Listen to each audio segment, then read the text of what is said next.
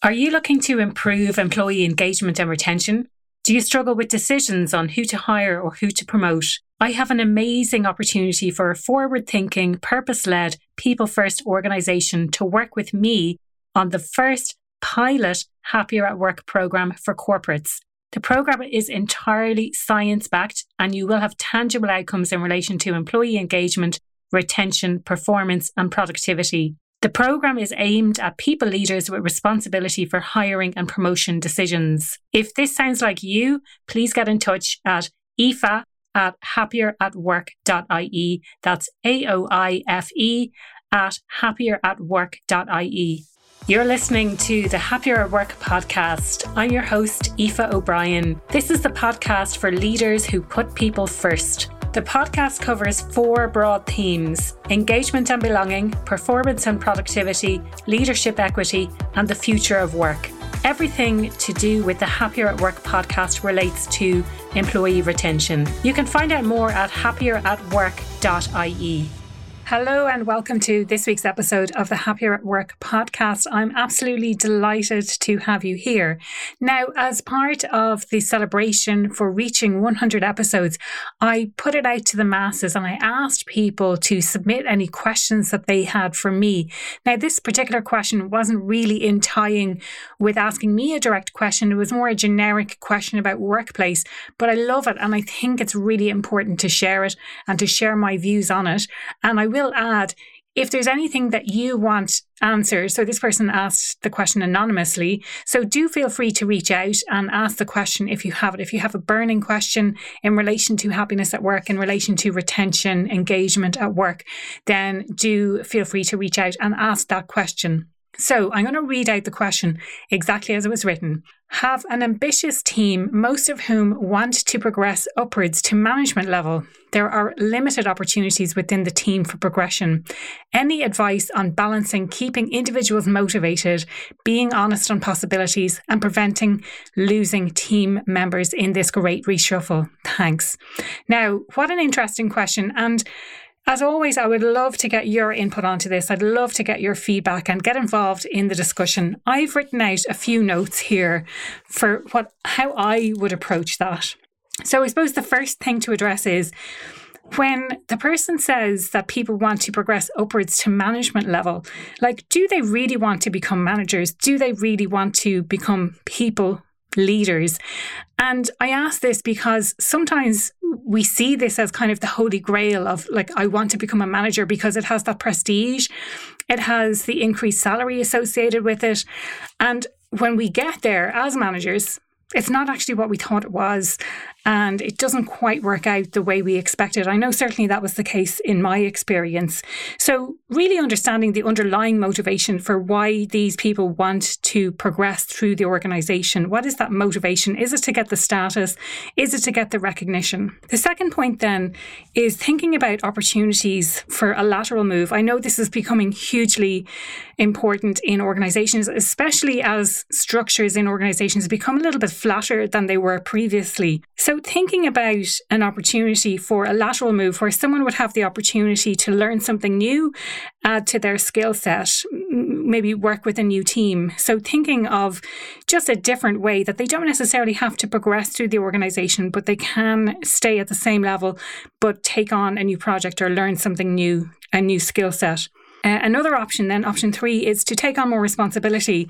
So, giving people an, an, increased level of responsibility, but not necessarily giving them the title to go with that. Now, I suppose there's there's kind of two two. Uh, twofold to this, if you like.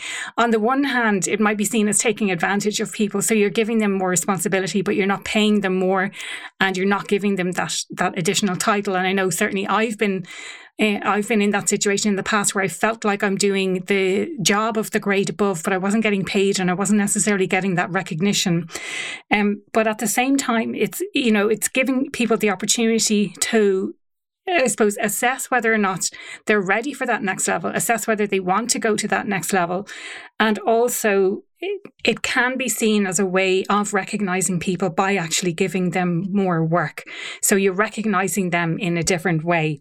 The fourth area, then, and this kind of ties in with the first point around motivation, is really understanding, you know, the, the, one of the key points was how to hold on to them and how to keep them motivated when there aren't necessarily those possibilities within the organization. And motivation really ties in with needs satisfaction. So making sure that people's needs are being satisfied at work. I have talked about this at length on the podcast. If you want some more specific details, do feel free to reach out to me directly. This is you know my area of interest my area of uh, absolute joy i love doing this type of work um, but it comes back to need satisfaction so if you think about are universal needs of autonomy, relatedness, and competence. And we also, they're universal needs. Everybody has those needs. There are also unique needs that people have, and they might have a need for self expression, they might have a need for status or power or a higher purpose as well that they're working towards.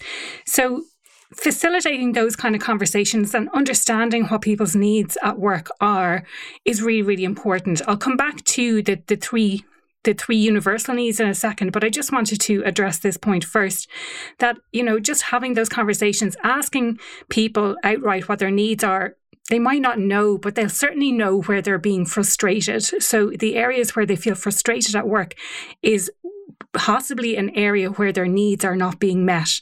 So, facilitating those kind of conversations to understand what people really want and what motivates them is, is really important. So, coming back to the, the universal needs of autonomy, relatedness, and competence. So, giving that them higher level of responsibility, giving them that sense of autonomy around decision making is a really great way to keep people motivated. The relatedness element is important for a couple of different points. So, how well you get along with the people in your team. So, do you get do you actually get along with them?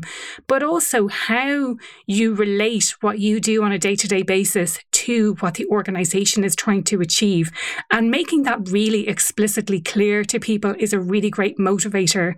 And then the third element is around competence. And if you're giving people the opportunity to learn and develop new skills, then they are going to grow in you know in competence they're going to to have that need.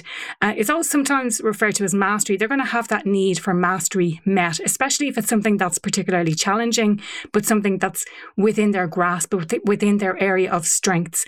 So as I mentioned, if you want to know any more about this, if you have any questions yourself that you want to put forward to me, if you want to understand a little bit more about this idea of need satisfaction at work, do feel free to reach out to me. That is an area that I work in and I absolutely love speaking about it. I could speak about it all day. So do feel free to reach out to me. Happieratwork.ie is the website, happieratwork.ie on Instagram, or Aoife O'Brien on LinkedIn. That's A O I F E O apostrophe B R I E N.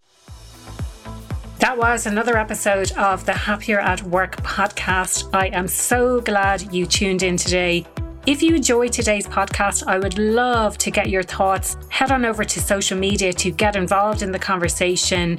If you enjoy the podcast, I would love if you could rate, review it, or share it with a friend. If you want to know more about what I do or how I could help your business, head on over to happieratwork.ie.